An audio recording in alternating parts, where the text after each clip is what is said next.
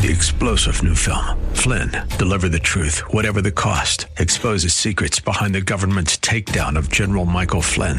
Flynn knew what the intel world had been up to. He ordered the first audit of the use of contractors. This set off alarm bells. He told the truth. He was the most dangerous person for Donald Trump to hire. They had to get rid of Flynn.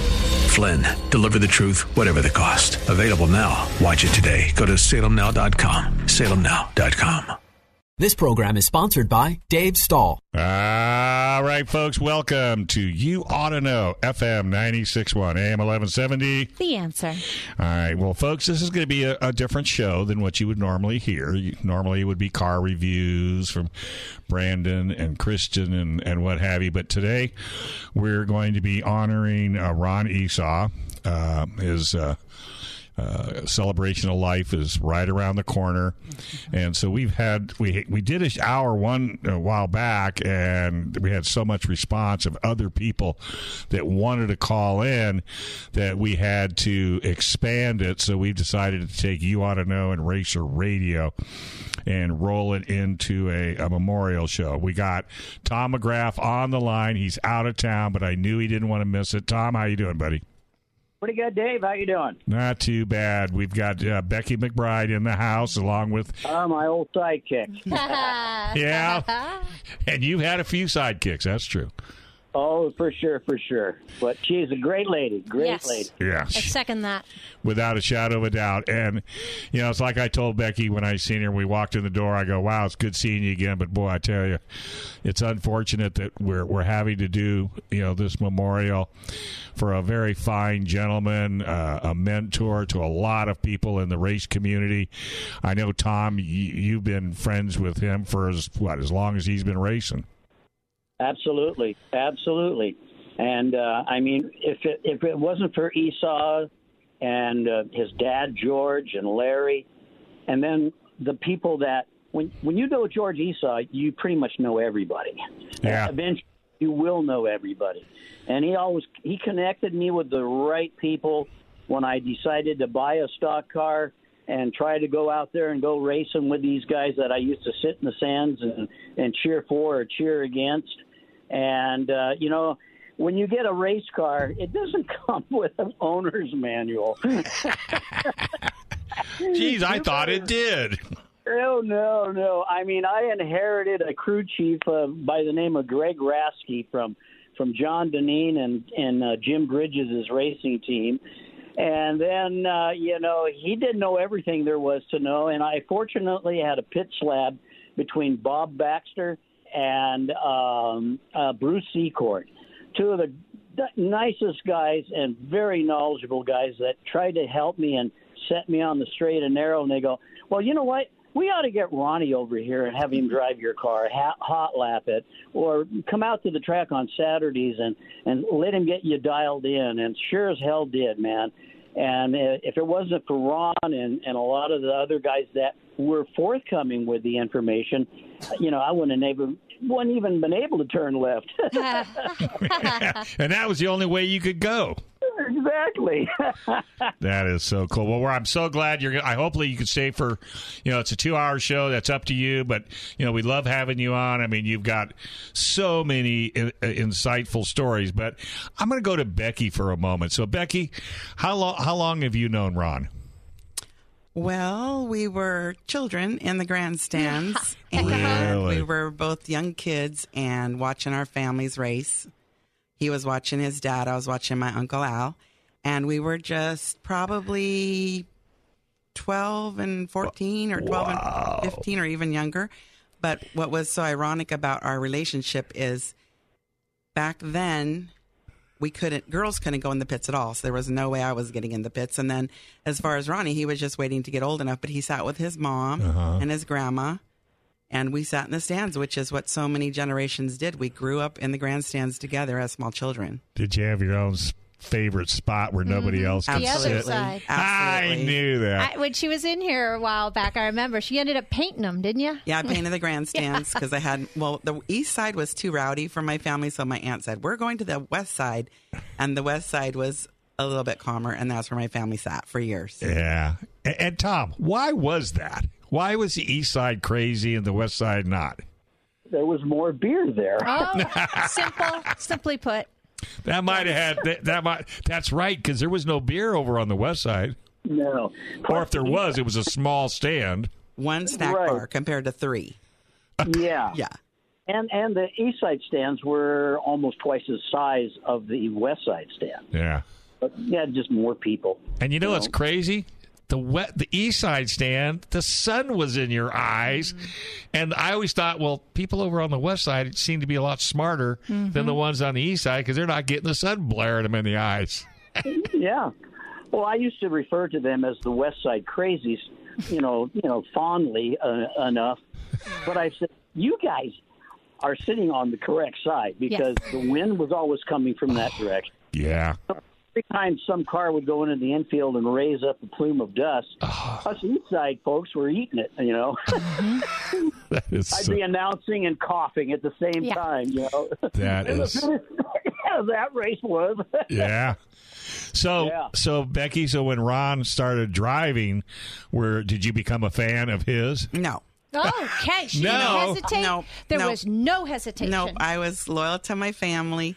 Um, we had and enough And he was the cars. competition. Well, he was the competition, but if you remember, and Tom can relate to this, there was a Mason-Dixon line in the pit area. So you had the Esau's, the Baxters, the Witts. There was a certain group that was on that side of the pit area, uh-huh. and then our whole neighborhood pitted on the other side, which I could see from the West Side grandstand. Uh, so there was the McBrides, the Often Gardens, Warren Tolls, the Swinkowskis. There was a whole group over there. So I could stand up in the very top corner and actually see my family working on the race car. No kidding. But they were on the other side of the pit, and that was a whole other deal. Nothing's changed, it sounds like. I'm thinking of Verona right now. Oh, Nothing has true. changed. It's, it's very territorial. Yeah. And then what was ironic is I became a Baxter. So uh, then I crossed oh, over. Romeo and Juliet. And then the McBrides came over uh, eventually, and our pit stall was dead center in the middle. No. So did you become, you became a Ron fan? No. No. So what? That's twice now. No, I became Ron's score because everybody had to have a score. So if you traveled, you had to have a oh, score. That's right. So while Marsha was with David, and they were in the grandstand, sure. and she was taking care of David, I was able to score for Ronnie. So I started scoring for Ronnie, which was pen and paper, keeping track of his lap times. And that was all over. That was Japan. That was all over the West Coast. Pretty Japan? much every race track. Well, we went to Japan together. Really? Uh-huh. I think it was in uh, ninety-six. And we were actually working on a team with Joe Bean. And again, I went as a scorer. Uh-huh. Ronnie was a mentor at that time for Joe Bean, and he was um, spotting. Uh-huh. And so when he got a spotting job, he said, well, I know someone that can score. So we were a team with Brendan Gaughan. And, sure. You know, oh, Brendan, Brandon Witt. And then you became a fan of Ron's? No. Well, by then we were we had traveled so much. We were like family, and Marsha and David were family, and we stood in line with Marsha when she was pregnant with David, and we're giving her crackers. Aww. And so, you know, and Vi was like our, she was our mentor to our to the girls. Aww. So Tom knows that we all literally grew up together. Well, yeah, it's like family. Yep. Yep. And then, hey, so our next guest is on the line. Uh, Tom, do you know Daniel Smith? Uh, I've heard the name. I don't know him real well, though. All right, so we're going to chat probably- with... I'll probably regret saying that because yeah. oh, don't you remember me? Yeah, yeah exactly. How dare you? You are the announcer. You're supposed to know everybody and their families. I know. Isn't that the craziest part of it? All right. Well, let's take a let's take a quick break. Don't go anywhere, folks. We've got another hour and forty-five minutes of the Ron Esau Memorial right here on F M ninety-six point one A M eleven seventy. The Answer. All right, folks. Hey, welcome back. You know, I'm just going to call it Racer Radio because that's really what it, it is. is. A two-hour Racer Radio show right here on F M ninety-six point one, A M eleven seventy. The Answer. All right. We were doing a uh, Ron Esau Memorial. We have Tom McGrath on the line, and we got Becky McBride in the in house. house. And, Becky, who is this wild one you got coming up next? Daniel Smith is very notorious for being a car owner and a tough competitor, and he actually was Ronnie's owner in nineteen eighty-three at Mesa Marin, and they were the car to beat. Really? Daniel, welcome to the show. Yeah, welcome you guys. Well, I tell you what, I know it's this is it'd have been nicer if we could have had Ron sitting in here and we could just reminisce, but unfortunately it is what it is. But somebody tells me you got a story or two on Ron? Yeah, we've got a lot of stories, but our time is limited, I understand. the uh, the thing the thing with Ron is, I just want to say and just get it up front. Uh, I really, really like the guy a lot. We uh, I watched him race before, and I, I'm a drag racer, so I was drag racing, and uh, my partner, he said, man, let's build a circle track car. I said, man, I don't know nothing about going in circles, you know. So he said, let's do it. So we got we built the car, and I didn't know anything about cars, didn't know any, anything at all. And Mesa Marin was open, and Ron was driving uh, driving some cars out there, and uh, so, you know, we went out, and we weren't really fast, and, and uh, we, we ran a big block Chevy engine. No one else ran one. And I said, I insisted. I said, we're going to run this engine no matter what. I don't care. I'm going to win with this thing no matter what. And if we're not going to do that, I'm not going to get involved in it. So they're a lot heavier, a lot of horsepower and whatnot. We watched Ron race. He was just smooth, and, and uh, I liked it. I liked the way he drove. And so we we put a couple drivers in here just trying to work the bugs out, getting the engine getting the engine all squared away. And local machine shop here, uh, Hugh Reynolds, he helped us a bunch get through that. But we worked with a bunch of people, which I was familiar with engines through drag racing. Finally got this thing to run really well, and and Ron had uh, started driving for a, a team. I think they shut down, so I went and talked to him. He said, heck yes. He said, I'm ready. So we put him in it, and uh, we were trying to get, get used to each other and whatnot, and, and that thing had so much power that you had to be really smooth on the throttle. And uh, he was he was very good and, and controlled. Uh, we had a lot of learning to do, but we meshed and got it figured out. And I told him, I said, hey, I don't know where we're going to finish in this race. I don't care. But when I show up at a race, I want to be the fastest cat there. I just want to be fast. So we got to have fast time. So he would qualify, and we would be within the top three or four. So I started a little deal. I would reach in. He'd be all strapped in. I said, are you going to get me that fast time? He goes, man, I'm going to try. I reach in, I just grabbed him by the tit and just twisted as hard as I could. He would just, he would just, he would start screaming and yelling. I said, "Get me that fast time!" Well, he finally he said, "Yeah, yeah, yeah, man, let me go, let him go." We got that fast time. No. In nineteen, I want to say this in nineteen eighty, eighty-two, we had we lowered the track record at Mesa Marin six different times. And he, I didn't have to, I didn't have to squeeze him anymore. So I didn't have to squeeze him anymore. Yeah, well, okay. That would be a deterrent. Tagline. And uh, we run an eighteen. I'm, I'm looking at an old book here. I dug this stuff out and just going through memory lane. And uh, we run an eighteen sixty-five, and that's uh, we, we kept lowering the track record. And the guy that beat those times, I mean, I give credit where credit's due. The guy everybody gauged off of was Jim Thurkettle. Nice. And he was a multi-track champion there at Mesa Marin.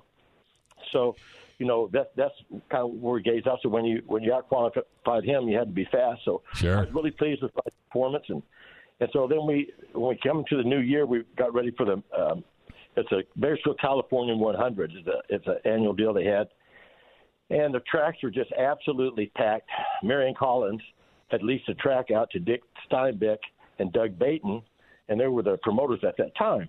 So I had a bunch of boys that was out here. We all, they all liked Ronnie, and we all, we had, we had a lot of fun. Man, we was in the shop. It was all last. It's a lot of fun. And we were serious, but we still had a lot of fun. So we got this car fine-tuned. We're ready for this race. It's it's a, one of the biggest races there is. And uh, Ronnie, you know, he he had fast, he had fast time. Excuse me, we had second fast time that time. Mike Skinner, I think, had fast time. Anyway, they started the race. I have the article. I have the article right here. It's out of Bakersfield, California. So they were the ones that uh, were sponsoring the race. So being this a newspaper local, we had a lot of coverage. So the race, as it started, this is the next day after. It said Mesa's greatest spectacle wasn't racing. And it says, so it goes on, it says all the ingredients for a superb show, a good field of cars, mild weather, and packed grandstands were on hand at Mesa Marin Raceway for the season opening of the uh, Californian, Bakersfield California one hundred. The night turned out to be a disaster. the usually the usually close trophy dash wasn't close. The the racers were painfully the heat races were painfully boring. In the main event came forty laps into the event. Officials tried to send Lakeside's Ron Esau to the back of the pack after a car driven by Mike Skinner spun out as Esau passed him to take the lead. The ensuing altercation on the track and person from the pits running into the track trying to punch the starter, and Esau later oh my gosh. in the, the, Dick Stahl later, park, later parking that car in, in front of the starter stand to argue its, to argue its case, fueled emotions and fans in the stands, resulting in several fights breaking out. With all with all the extracurricular activity on the track and in the stands, boxing promoter Harry Shabikoff uh-huh. should have been present in attendance to scout for some future talent. Oh my the gosh! Evening, the evening, which had much much had promise, uh, turned into a promoter's nightmare, and no one knows better than uh, the track promoter Dick Steinbeck. And he says, it's not a good thing for sports, regardless of what kind of sport it is, said Steinbeck, of the incidents. We try to feature family entertainment, but an unruly crowd can make it unpleasant for everyone. The Esau-Skinner altercation and the ensuing on-track antics divided the fans, and that, along with the sale of eighty kegs of beer that evening, led to many of the problems in the grandstands. So, and as far as the, the problems in the stands, Steinbeck wasted little time in making changes. This is after the race. This is another article they had. So tonight there will be security officers on hand instead of college students hired a week ago. Oh. It says, I'm sure it will be better this time with the security. The kids did a good job, but that probably gave the college students a little more than the job they could handle. It might have worked on a nice, quiet afternoon in June. The problem on the track, however, was another headache, of which Steinbeck had agonized all week long. I don't believe I've had a longer week to try to figure out what did, what went wrong, said Steinbeck. No one is infallible. There are going to be mistakes, and you just hope that if there are in a position where you're the wrong, we can carry and to make it right. Steinbeck held discussions with Esau and car owner Daniel Smith and came to an agreement that the team could return to the race tonight. However, Steinbeck said rowdy behavior will not be tolerated. One thing uh, most important is that everybody understands and is impressed with the fact that nobody is to leave the pit area there, or they're gone, says Steinbeck. I've been assured by Daniel Smith and his crew this will not happen again. So that uh, that kind of that was a deal after after after the race. Uh, they basically asked us not to come back, so we, we obliged them not to come back. We got a lawsuit. We got a lawsuit uh, from they sued everyone that we had, all the sponsors and stuff on the deal. Really? Ronnie, my partner, uh, Craig Phillips, and the guys in the machine work, Hugh Reynolds, and, and everybody. So I just told him, I said, hey, we had this race. We had this race won. We're going to win the race. The car was extremely fast. And I said, uh, you guys, you know, you're the ones that pull this thing off. I said, so, I mean, I'll say whatever you want me to say, but I, I want the money for the win. So they, they made a deal with us. If we behaved ourselves, we could come back. We had our spotter at that time was Ivan Baldwin. And I was telling Becky about him. She knows him very well. And when when this when this thing happened and, and Skinner spun, well, uh, Ivan, they never never made contact. They, of course, Skinner said we did, but we didn't. They looked at the car. There's no marks on it. So Ivan was screaming for him to park the car uh, sideways on the racetrack, and which he did, and that's what started the whole thing. But Ivan Ivan was a friend of Ronnie's. And we, I mean, it's just, and then from that point on, it was just on and on and on. We just had we just had just had a lot of fun. That kind of got us off to a start. So we had to calm down a little bit. But Ronnie just Ronnie just he did a real just a real good job. We went to Saugus with this big block, which I. which I was so proud of him. We went to Saugus for their uh, for their championship race one hundred they had, and all the hitters were there. I mean, Saugus was a very competitive racetrack. Mm-hmm. So we we get to this racetrack, and I got this big block in there, and we've never been there before. I never even seen the track because I, I wasn't a circle racer. So we get to the track. Ronnie goes out there. He cannot get a hold of nothing. I mean, his car would not hook up. It just spin the tires. So Jimmy Enslow and a couple of guys come over there, and they're just laughing. They're cracking up. Uh, talking to Ronnie, I said, you can't hook this boat anchor up. Just giving him, just giving him hell. So Ronnie's laughing a little bit. He says, well, he said, I think we'll we'll get it figured out. They said, no way, going to figure it out. So they kept on until they pissed me off, and I told them, I said, hey, I said, look, you guys' mouth is moving. So once you put your hand on your wallet, let's dig a little money out. Let's bet on what car's going to have fast time here today. And they said, you're t- almost two seconds off the pace. What's wrong with you? I said, well, take my money. I have it. So I, I mean, let's just do it. And so they said, well, what do you want to bet? I said, just make it easier and stuff. Just get after it. I said, I'm in a hurry. We got to work on this car. So they said, well, how about one hundred? I said, how about two hundred each? So I said, okay. So we bet we bet two hundred dollars, two hundred dollars for who's going to have fast time. I told them this car's going to have fast time against the field. So they started to walk off. I said, hey, boys. I said, here's the deal. I said, if uh, if we don't get fast time, I got my money. If we do have fast time, you better have yours. There are going to be some problems. And I meant it.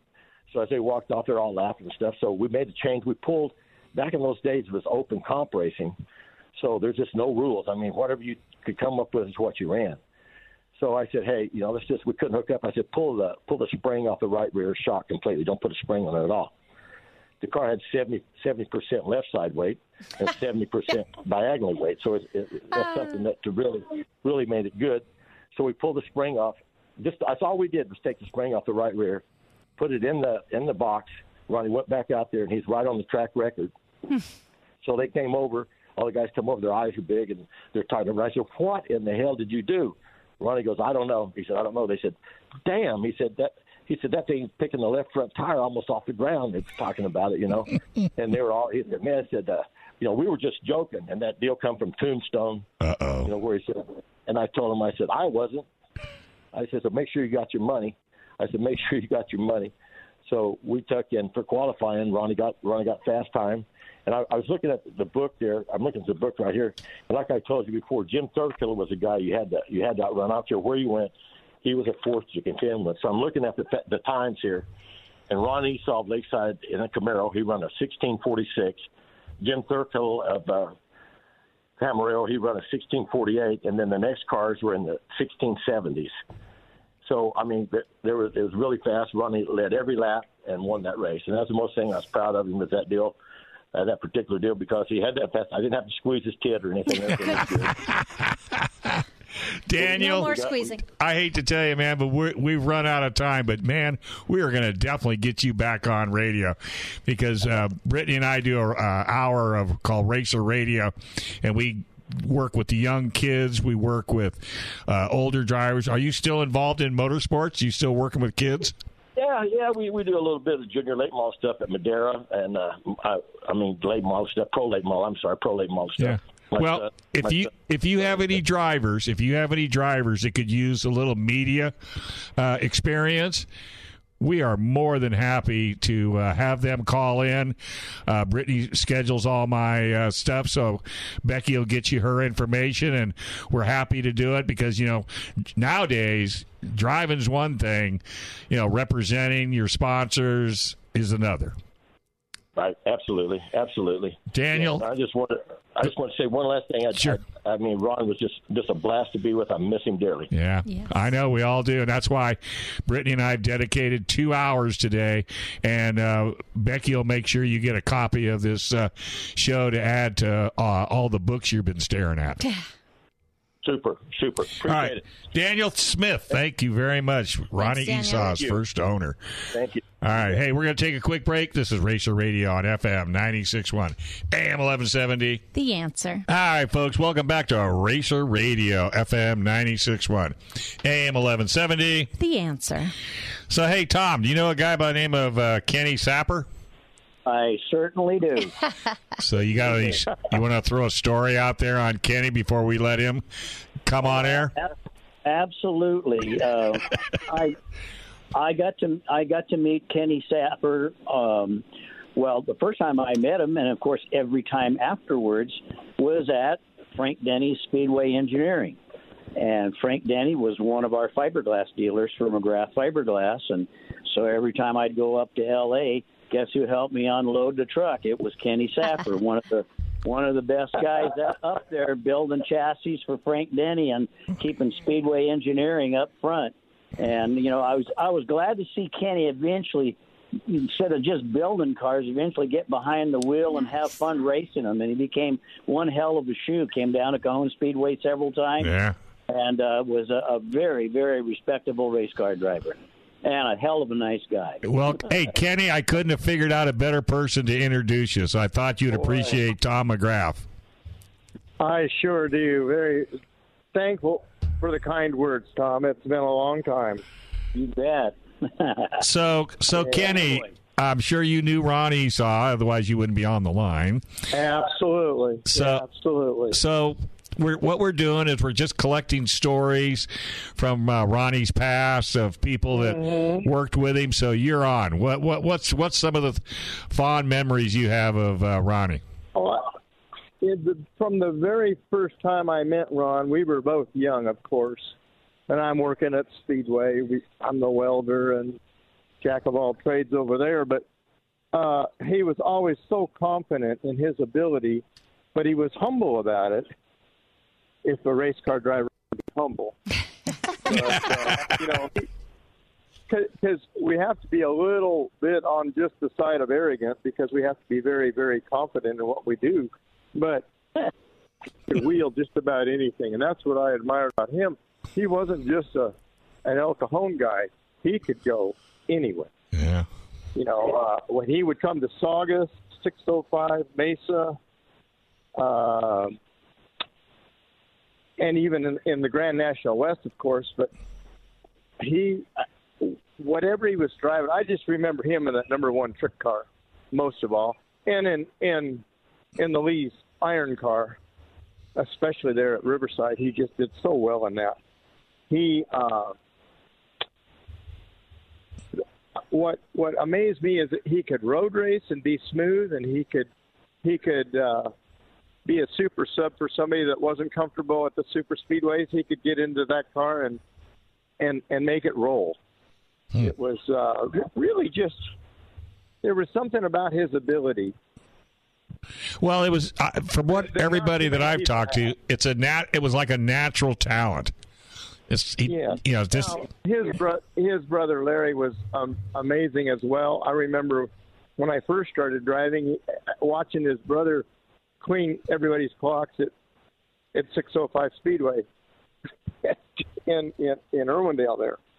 But what what always he was like the super sub. He could just about do anything, and I, I think the open comp races were his like playground.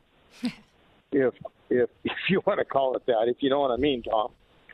So uh, if you wanted to win those races, and if he was in them, he was one of the guys you had to beat, or you weren't going to win. Mm. Just that simple. Just that simple. And he was always smiling at a challenge. If there was a challenge to be had, he wanted it. But um, I just remember him and...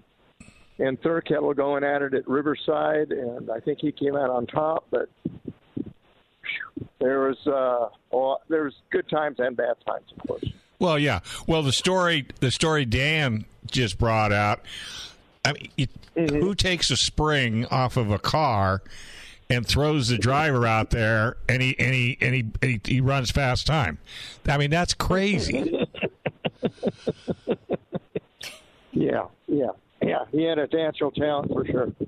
It's for like- sure. We we didn't run on a weekly basis ever together. Uh, the only time I ran with him was in the open comp races, and I don't remember us ever having an issue at all. Mm-hmm. Uh, he was just a hard competitor. Well, but, that, yeah, that's the other thing I heard too. I mean, you race him hard, he'll race you hard. Oh, yeah. yeah. Oh, hey, yeah. Kenny? That's what we live for. Yeah. Hey, we Kenny? Live for those days. Go ahead, Tom. Hey, uh, you mentioned six oh five, Irwindale. The old, mm-hmm. the old six oh five, not the new one, the Toyota Correct. Speedway, whatever Correct. It is. That used yeah, to be yeah. the Esau's playground for sure. I went up oh, there yeah. one, one week for a race with George and Ronnie, and Ronnie was driving that sixty-one convertible Pontiac Tempest, the yellow and, and blue car, mm-hmm. Camaro. And that night at, at six oh five, there was the who's who of, of short track racing represented on that track. I mean, mm-hmm.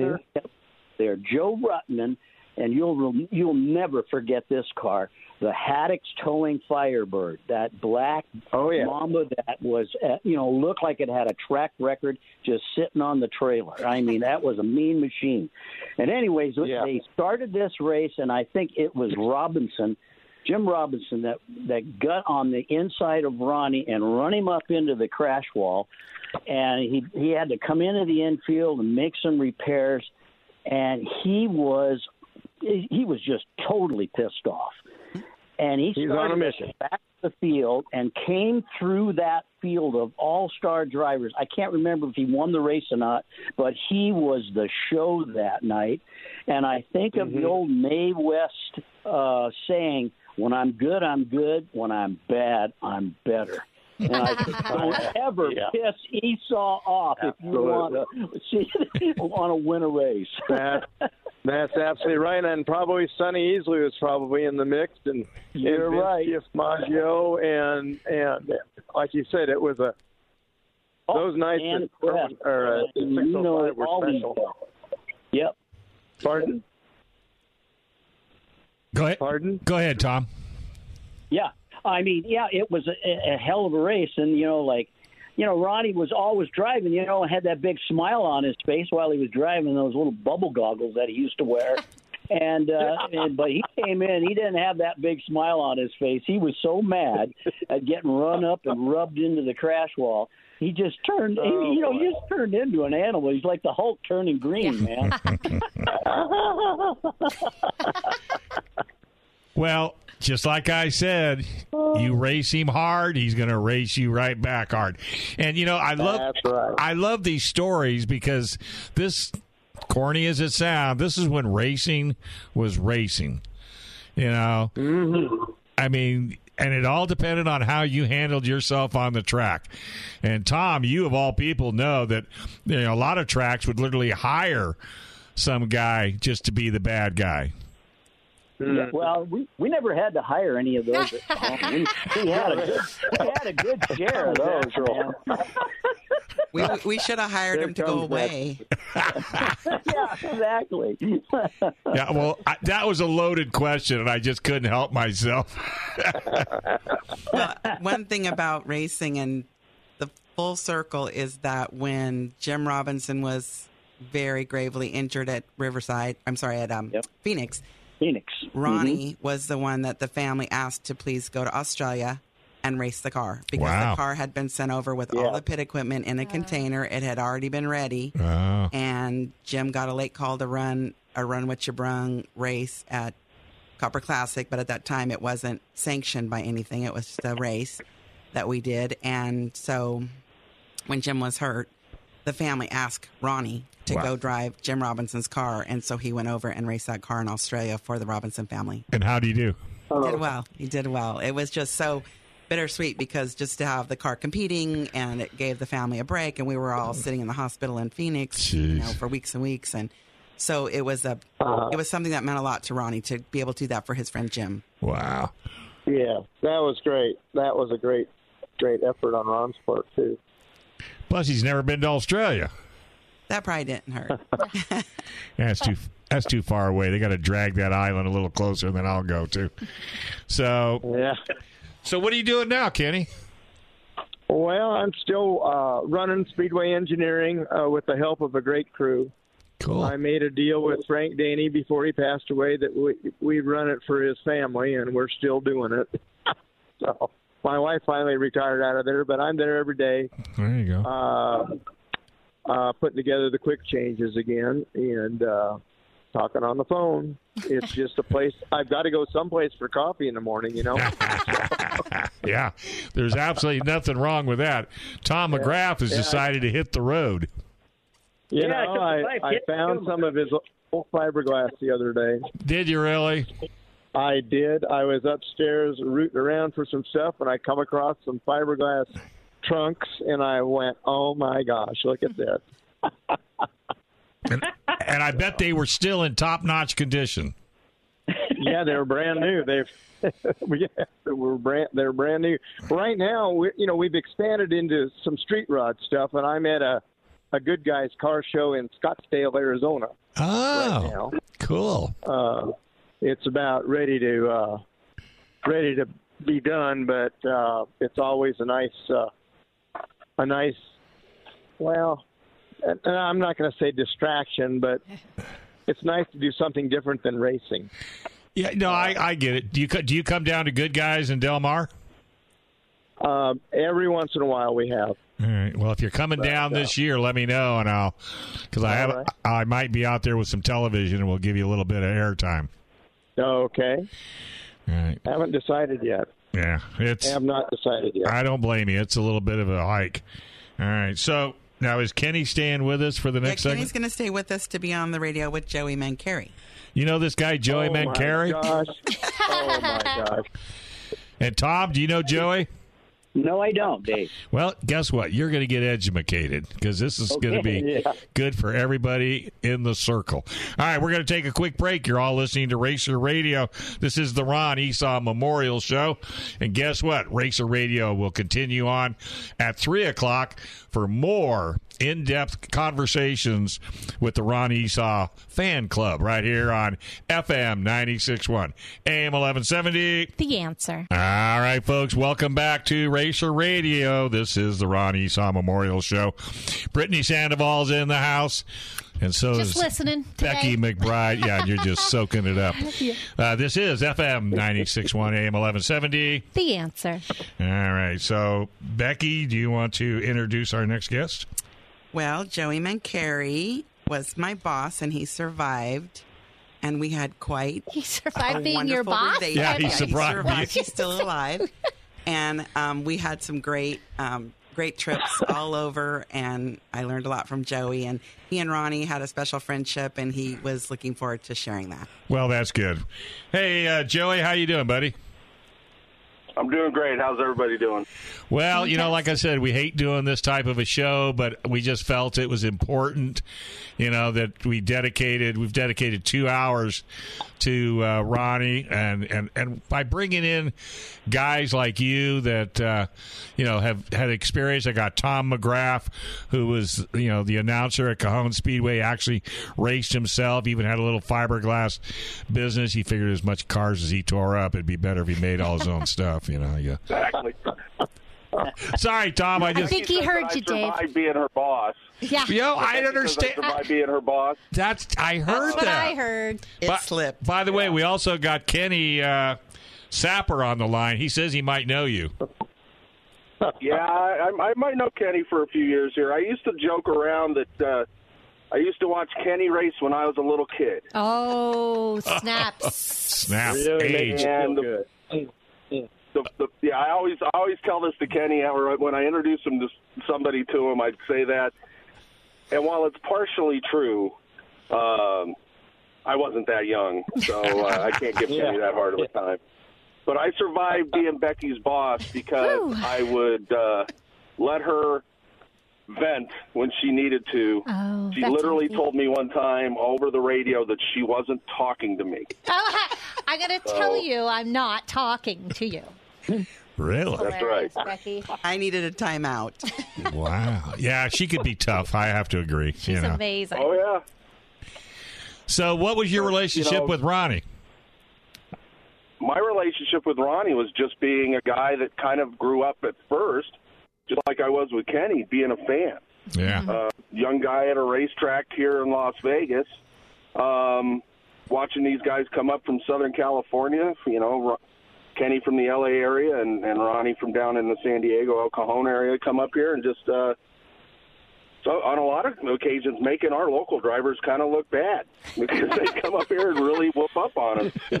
Uh, and, and I got to know these guys through just years of being a huge race fan and a huge fan of, of all forms of racing. You know, I, you, you always get these people that are, they're like, I'm a stock car fan. I'm a NASCAR fan. I'm a drag racing fan. I love road racing, you know, and it's mm-hmm. like, I liked all racing. Mm-hmm. And, I, you know, the good thing about, about Ronnie is you could actually go and see him at a road course. You could see him at these different racetracks.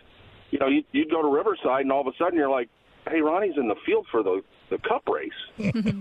And you're like, wow. Yeah. Um, you know, and, and it was neat stuff like that. And the fact that, you know, I might get choked up, guys, so don't. No, no, no, no. We trust me. Judge. Don't, don't, don't hit the dump button on me. But I, I, I'll tell you, you know, and I told Becky this a few weeks back. His voice will always be in my head. Yeah. And I'll always see a smile. Yeah. Oh, no, no. And that's why we did this. This is why we've had all these people call in. And I trust me, you're not the first one that's been choked up. Uh, David, uh, he didn't even come in today because he wanted to stay home and sit soak back and, and actually soak it all in. Because, you know, uh, this is such... Yeah, I wish we would have done this with Ronnie sitting in the studio. That's my only regret. But he's listening. I know he's listening. And, uh, you know, because... he, everybody he touched, it was, you know, it left a, a beautiful memory of a guy that, oh, one, absolutely. Loved to race. He loved his fellow man. He'd help anybody, you know, mm-hmm. to be competitive. You know, he may not give you all his secrets, but he gave you enough to be competitive enough that where he could beat you. Yeah, I had friends from up here, you know, we'd go race Copper Classic down in Phoenix, and, you know, if you were struggling, he was, Ron was one of the first people to come up to you and say, so what do you think the problem is? Yeah. And then he'd, he'd give you a suggestion on what he thought you could do. Um, you know, Kenny was the same way. Whenever we would go down and race at the Orange Show, or we'd race over at uh, Saugus, and, you know, our local guys were having a hard time. You know, the, the, the guys that knew how to run those racetracks were willing to give us um, recommendations. And, you know, and then Ron, when I, whenever I'd see him at the Irwindale Speedway, he threatened to, be, to come over and become a, a NASCAR official with us. And I knew that probably wasn't a path he should follow. Becky's probably the the, the best example of a, of a true NASCAR official. Um, and that's just because she keeps her her uh, her personality is such that she keeps everybody in the garage uh, from killing each other. You know, she she, mm-hmm. she makes sure that we all stay in line, but she also she's she's almost like the therapist for, for the NASCAR, or now the the Arkham Menards West Series. Right. You know, whenever we would need something or a driver was ha- frustrated, you know, the spotters were getting ready to throw punches on the spotter stand. Uh, she would make sure that uh, that we calmed down and had a good time. And whenever we would see Ron at the racetrack and he threatened to become an official, I'd say, Ron, you're a racer. You know, you're a race car driver. Um, you don't want to do this. You know, and I, Becky will probably agree with that. Right. Yeah, she's bobbing her head. No doubt about it. Uh, So, so Kenny, so what did you do with uh, Joey? I mean, since he idolized you. Well, Joey was a young, a young man uh, in the in the garage area and in the grandstands at Craig Road Speedway. Is, yep. And, and we would go up. Uh, we would go up there when Saugus wasn't running on a semi-regular basis, but. It wasn't exactly uh, a cakewalk up there. Those competitors up there, uh, the Jimmy Sandersons and the and the Phil Hayes and and the Ruperts, uh, for crying out loud, those guys were tough. But when they'd come down to Saugus uh, on that flat track, you know, it's just, just as flat as a Sears parking lot. You know, they would need some help, and we would. We would want to have a good race with them, so we'd help them all we could. Sure.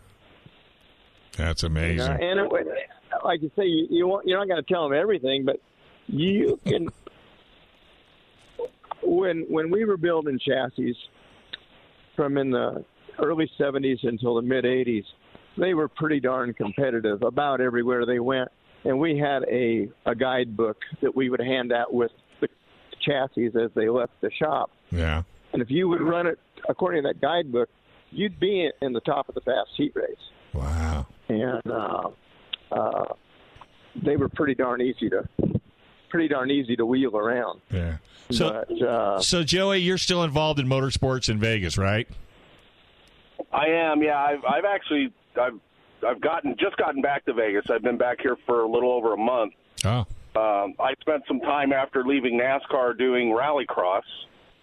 Which, you know, Ron came to one of our races at the Port of Los Angeles and, and checked that out. And, uh, you know, rallycross got really big here for about five years. I even had Becky come over. She was a spotter official. You, uh, you'll have to ask her off air how it felt to be a spotter official with a bunch of Swedes and, and Finnish people up in the spotter stand. Uh, the part you forgot hard, to tell me was time. No there was no language English. Barrier.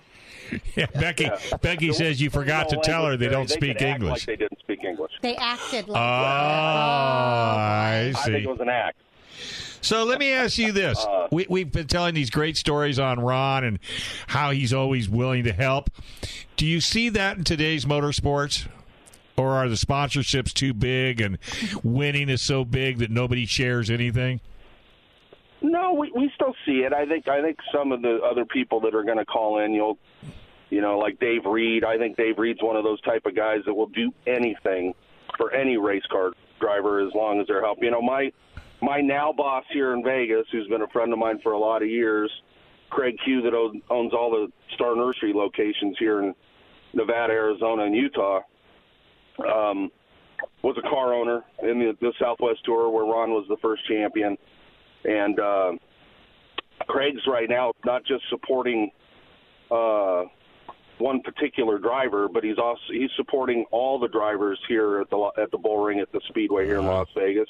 Awesome. And he actually has me helping with motorsports marketing uh, as part of what I'm doing for him, and I'm reaching out to racetracks that are in the other areas where we race, like Havasu ninety-five Speedway and uh, Mojave Valley Raceway in Fort Mojave, Arizona, to get involved there, spend some money, buying some signage. So, you know, it's not just the, the helping with the race cars, but it's just the community that helps itself, you know, helps each other inside of it. And uh, we still, we, I think we still see it today, probably not uh, on the extent of when, um, you know, with Ron and, and, and Kenny in the eighties and nineties and the seventies. You know, back in the nineties, I was building a car for uh, with a, the dad of a young kid up here in Vegas, and I called Kenny and I said, hey, I need a rear end for this uh, hobby stock, super stock car I'm building up here in Vegas. He goes, yeah, what do you want? And I, I told him, I, and I said, well, I'm hearing about this thing called ca- uh, putting camber in the rear end. He goes, yeah, yeah, it, it'd probably help you. And I said, so what do I need? And he goes, well, what are you trying to do? And I said, Kenny, I don't know. You're the expert. Yeah. And that man right there, Kenny Sapper, sent us a rear-end housing for this early seventies Camaro, and along with that and some of the other little things that this guy named Tom Bush and I did to this car, we had a pretty good race car. But I think we had a kind of a good driver, too. We had this kid named Kurt Bush driving for us. Uh, that that yeah. might have helped a little bit. All right, buddy. Hey, yeah, thank but, thank you very, very much for taking time out of your day to call oh, no worries, in. guys. I just... I feel privileged and honored just to be asked to do this, so thank you very much. It's totally, Absolutely. totally our pleasure. Totally. Kenny, I I don't think they got you on anymore. Nope. But I think we got Joey on one more segment. So, yes. Joey, don't go anywhere. Tom, stick around. You're listening to Racer Radio on F M ninety-six point one, A M eleven seventy. The Answer. Three-star general Michael J. Flynn, head of the Pentagon Intelligence Agency, knew all the government's dirty secrets. He was one of the most respected generals in the military. Flynn knew what the intel world had been up to. He understood its funding. He ordered the first audit of the use of contractors. This set off alarm bells. The explosive new documentary, Flynn, Deliver the Truth, Whatever the Cost, and covers the facts behind this scandal. Flynn told the truth. He was the most dangerous person for Donald Trump to hire. I find out the worst enemy that I'm going to face in my life is right here in America. They took my assessment and they wanted me to change it. And I was like, I'm not changing it. They had to get rid of Flynn. With in-depth interviews, archival footage, and never-before-seen personal records of the man behind the headlines. I just felt like I was drowning. Flynn, Deliver the Truth, Whatever the Cost. Available now. Watch it today. Go to Salem Now dot com. Salem Now dot com.